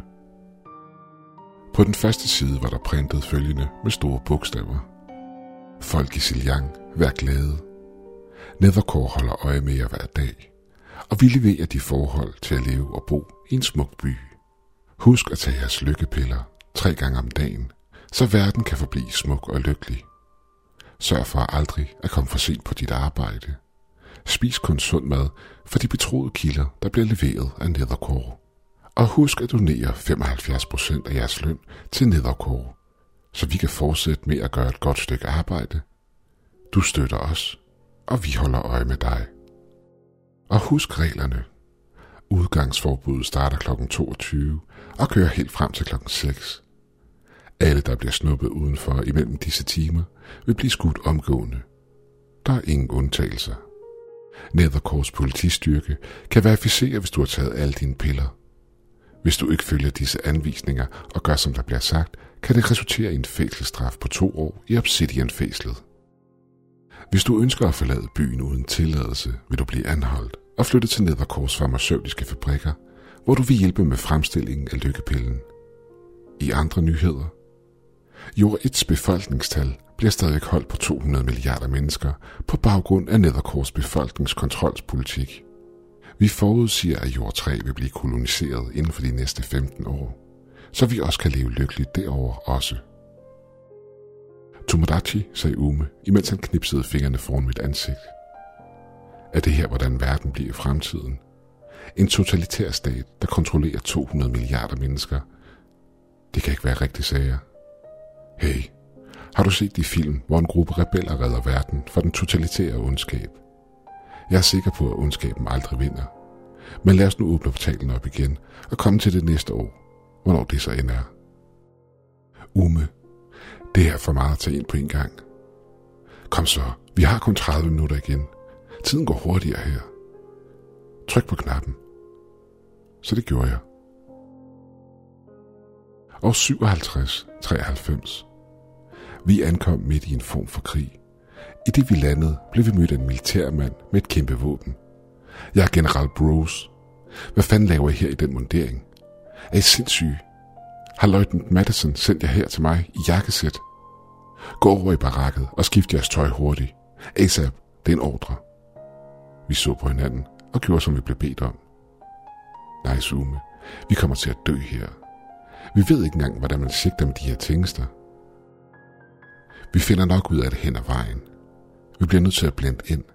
Men behold brillerne på, lige meget hvad. Kom så. General, kan du brief os? Hvad er vi op imod, spurgte Ume, i et forsøg på at blende ind, som om han havde været soldat hele sit liv. Er du helt væk fra vinduet, knægt? Hvad mener du med, hvad er vi op imod? Har du mistet hukommelsen eller noget? I er den største krig i menneskehedens historie. Vi besejrede næsten Nethercore. Men inden vi kunne nå at klæme sejren, fløj deres leder til jord 4. Og inden de forlod planeten, slap de en virus løs, de åbenbart har arbejdet på i deres farmaceutiske fabrikker. Hvilket blot var et cover-up for menneskelige forsøg og andre forfærdelige ting. De slap virusen Desolation løs og udryddede 99,98% af verdens befolkning. Efter at virusen slap løs, overlevede ca. 60 millioner mennesker, imens resten døde på stedet. Og af de 60 millioner mennesker blev nogle forvandlet til en slags menneskelige mutationer. Udover det havde virusen en effekt på floraen og faunaen i verden, så nogle af dyrene og planterne ændrer sig og tilpasser sig den nye verden. Men nok om det. Hop ind i bilen og lad os komme afsted til frontlinjen, så kan I se det med jeres egne øjne. General, sagde Ume, vi har en tilståelse. Vi kommer faktisk fra året 2018, hvor jeg arbejder som fysiker, og min ven her er historiker. Vi har aldrig holdt et våben i hånden før, så chancen for, at vi dør, er nok pænt store. Generalen så på os, inden han sagde, Ingen af mine soldater dør på min vagt. Havde I ikke hære for 3000 år siden, eller sad I bare på et kontor og drak kaffe hele dagen? I er her med mig nu, og I kæmper med mig i denne krig. Forstår I, hvad jeg siger? Se på mig begge to. Forstår I, hvad jeg siger? Ja, svarede begge. Ikke ja, men jeg vil have general. Jeg vil have general, svarede vi nærmest råbende. Fuck ja, svarede han tilbage. Vi kørte igennem det øde landskab i flere minutter, og da vi nåede vores destination, hvor resten af soldaterne var, introducerede generalen os for major Henriksen. Henriksen, jeg fandt de her to vandrende rundt på basen. De siger, de kommer fra året 2018 og var iklædt jakkesæt. For guds skyld, lær dem, hvordan våbne virker. Jeg vælger general, svarede Henriksen, og gik over imod os med et våben i hånden. Se her. I slår sikkerhedsknappen fra, sigter på skabningen og trykker på aftrækkeren. Derefter skydes der en energistråle ud fra våbnet, okay? Men pas på rekylet. Det kan være en smule stærkt, så sørg for, at I har et godt fodfæste, inden I skyder. Er I med? Inden vi nåede at svare, råbte generalen. Første bølge er på vej. Gør klar til kontakt. Jeg har set meget. En ting var de fire meter høje mutanter med tre hoveder og sylspidse tænder. Men det mest skræmmende var nu de flyvende valer. De var absolut gigantiske. Omkring 20 meter lange, og med hvad der lignede et elektrisk felt omkring sig. Vi begyndte at skyde, og faldt næsten om på jorden ved første skud.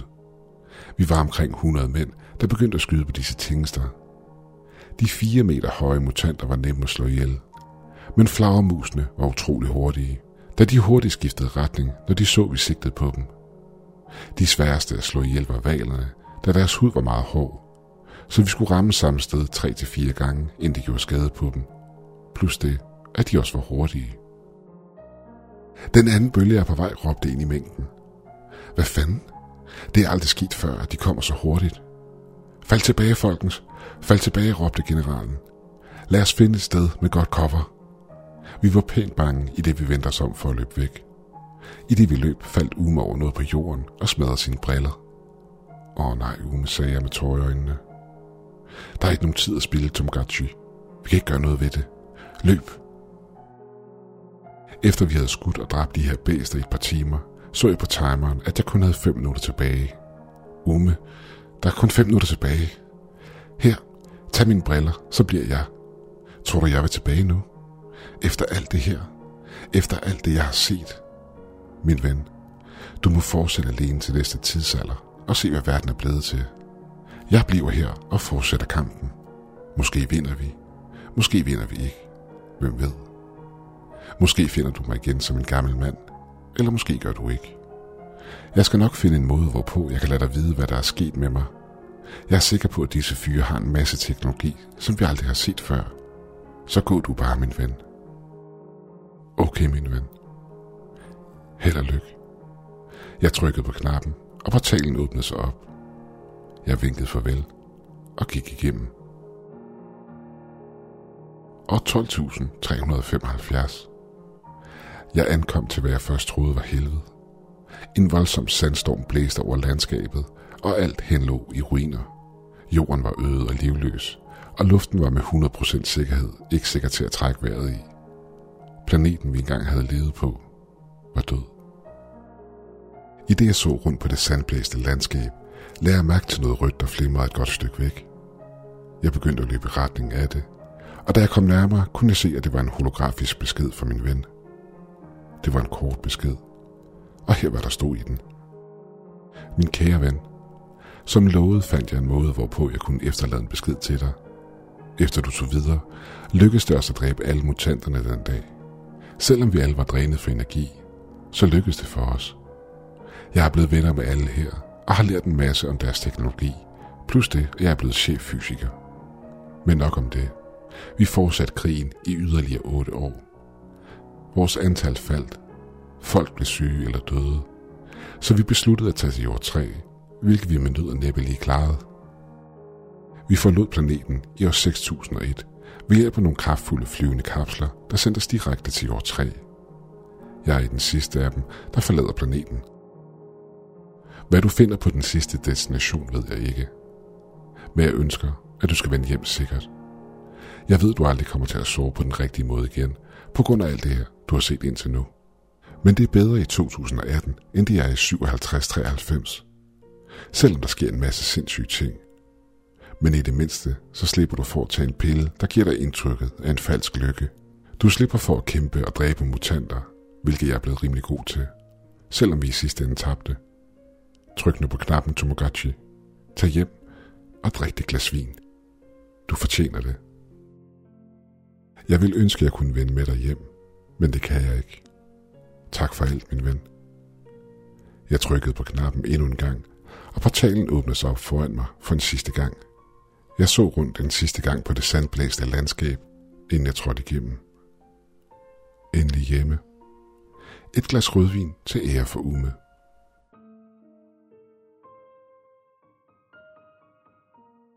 Selvom man bliver vant til at se, høre og føle disse oplevelser, der ikke burde findes i vores verden, så vil der altid være situationer, der chokerer dig i din grundvold. Det skete for mig for et par år siden, da vi var inviteret til, ikke i form af nogen officiel kapacitet, men som almindelige mennesker, til en stor middag, der skulle afholdes i et forladt slot, der var omgivet af en massiv skov. Stedet mindede mest af alt om sådan et sted, man ville blive lokket til, for at så forsvinde. Jeg var naturligvis i selskab med professoren, og utrolig nok var vi de eneste to fra logen, der var inviteret med. Nu siger jeg utrolig nok, da det som regel er stormesteren, der får invitationen til selve eventet, selvom det ikke er en officiel begivenhed.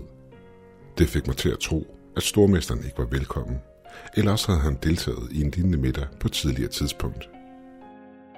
Jeg var naturligvis ikke nervøs, men for at være helt ærlig, så var det begyndt at blive en smule kedeligt med hensyn til disse middage, og på sin vis også en smule uhyggeligt da disse steder festerne ofte blev holdt, havde en eller anden form for gammel ondskab hængende som en aura omkring stedet. Invitationen kom fra en vis Ivan Nico, hvilket vi fandt ud af efter lidt detektivarbejde. Han var ejeren af slottet, selvom han sjældent var der. Han boede for det meste i Budapest, hvor han ejede to smukke herskabsvillager. Men han havde åbenbart besluttet sig at vende tilbage til sit slot for at afholde en festmiddag med en masse mennesker, der delte hans passion. Inden for historie, antikviteter eller kunst. Vi fandt ud af, at hans største hobby var at samle på historiske bæger, og han havde over 10.000 af dem i sin private samling fra forskellige tidsperioder. Inklusiv det, der blev brugt af Judas. Vi ankom omkring kl. 20, men blev tvunget til at efterlade vores bil for foden af slottet og kravle op ad de 1480 trin op til hovedindgangen. Slottet så ud til at være omkring 750 år gammelt, og efter vi kom ind i den indre borggård, lagde vi mærke til nogle usædvanlige statuer, der kiggede ned på os. Væggene var dækket af mos, mens vinduerne var gamle og matte. Men lyset var tændt indenfor, så vi fortsatte ind i selve slottet. Vi blev med det samme mødt af en mand, der sagde, Velkommen de herrer, og velkommen til min herres bolig, slottet Den Røde Drage. Mit navn er Sebastian, og jeg er jeres tjener i aften.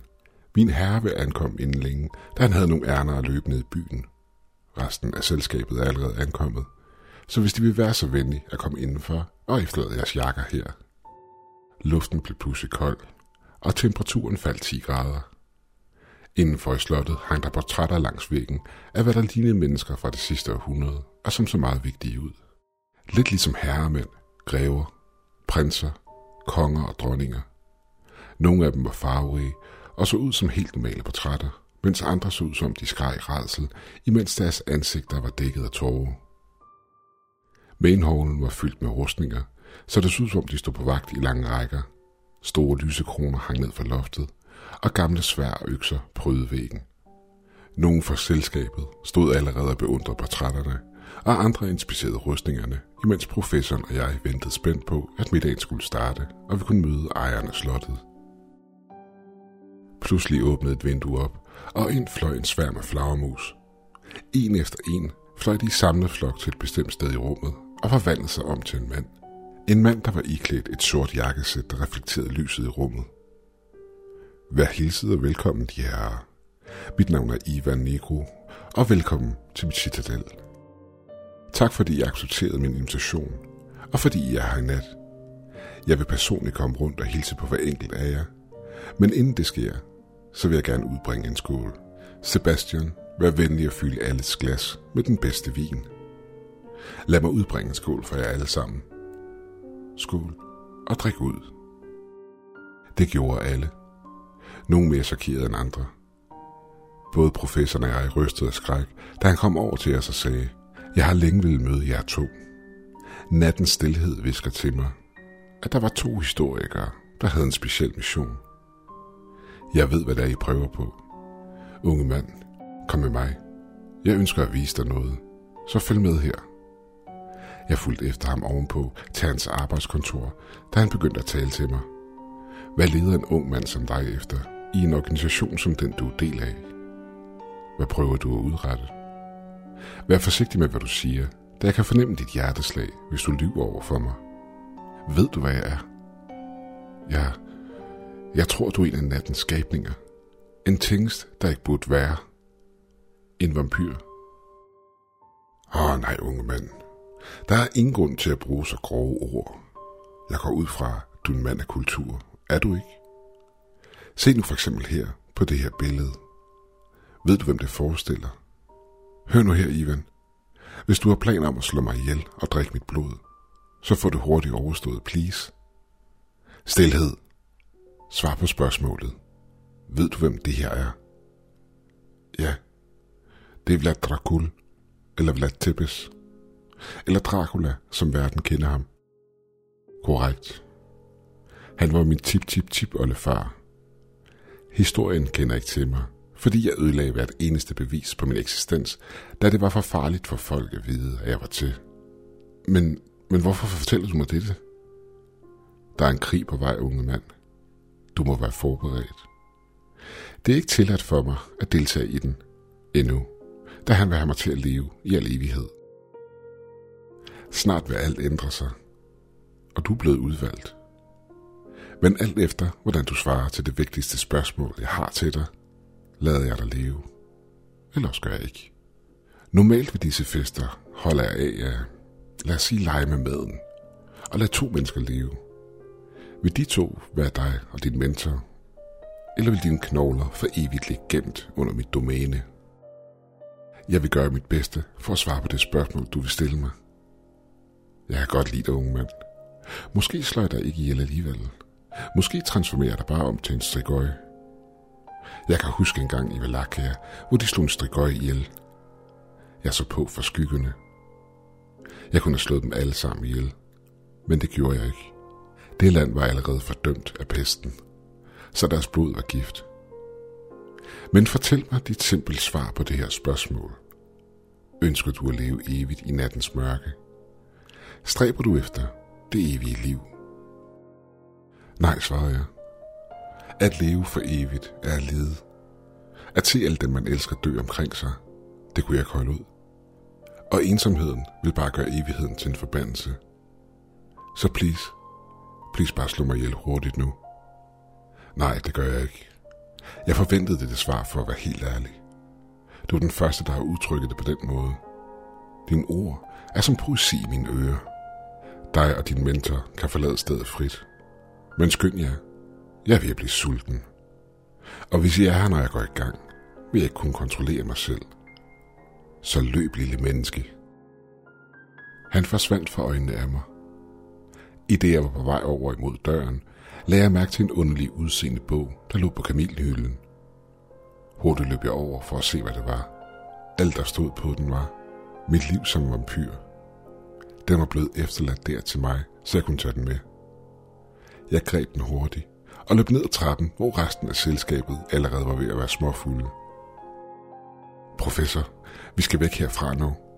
De vil alle dø. Hvad er det dog, du siger, min dreng? Hurtigt, der er ikke tid til at forklare. Vi må væk nu. Vi begyndte at løbe. I det vi startede vores nedstigning af de 1480 trin, begyndte skrigene inden fra slottet. Tvivl, frygt og angst lød inden fra borgmuren. Et blodbad. En levende død, der levede igennem døden. Der er en krig på vej. Hvilken krig?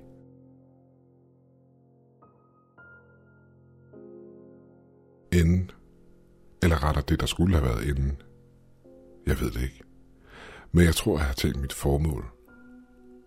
Jeg forstod endelig, hvad det var, der drejede skæbnens hjul imod slutningen af min personlige indsigt.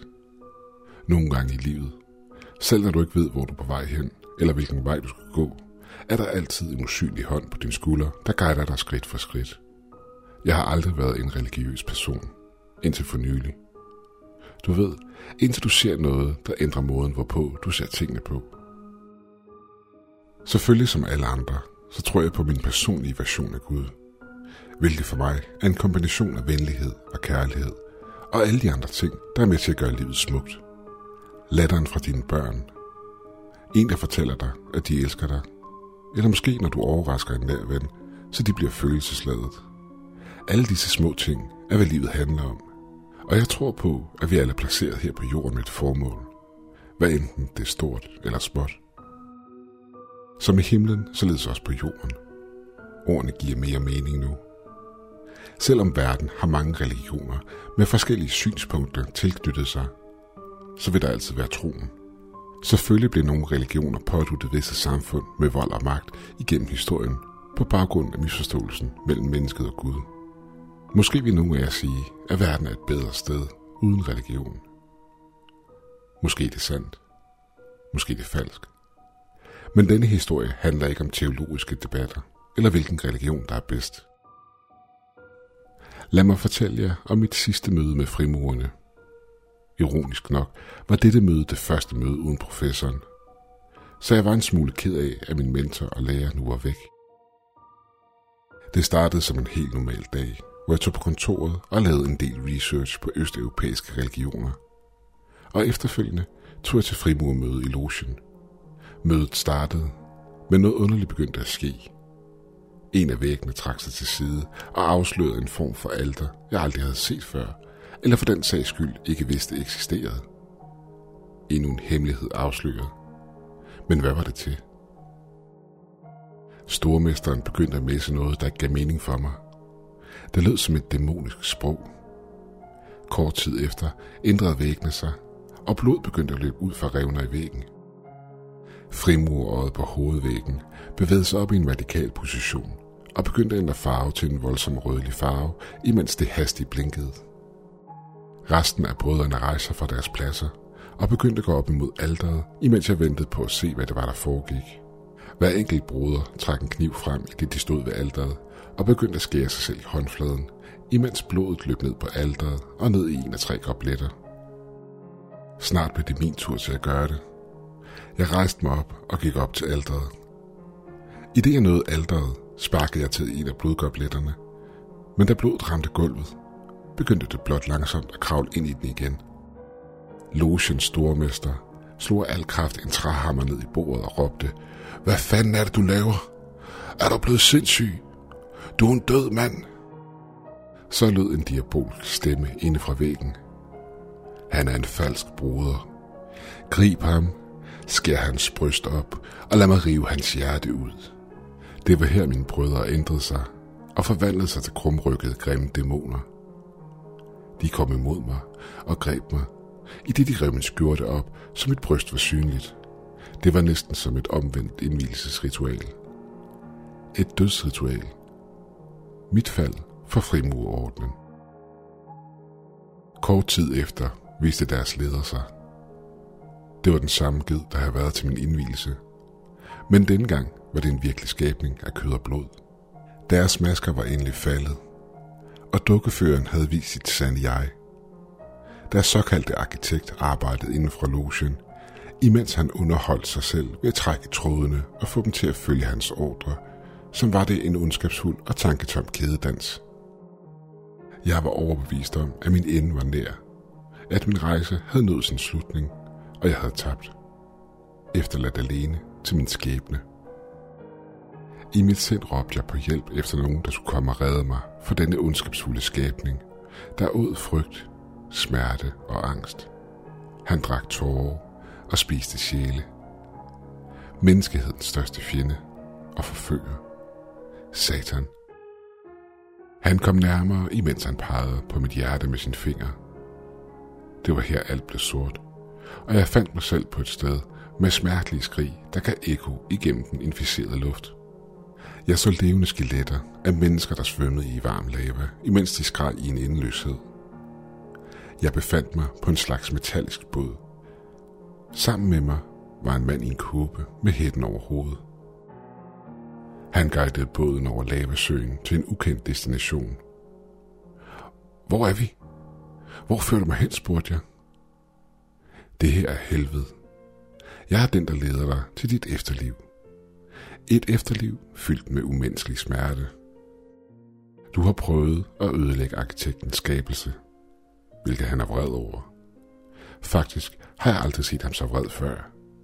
Hvis der er en djævel, så er der også en Gud, og han vil redde mig. Jeg gjorde, hvad der var rigtigt for verden, råbte jeg til guiden. Det er for sent nu. Gud er død. Ingen har hørt fra ham i en evighed. Det her er dit fæsel for resten af evigheden. Han pegede på et kvadratisk tempeltårn, der var lavet ud af kød og knogler. På selve bygningen var der mennesker, der langsomt bevægede sig op imod toppen. Hvad laver de, spurgte jeg. De er på vej imod toppen, i den tro, at de vil finde frelse der.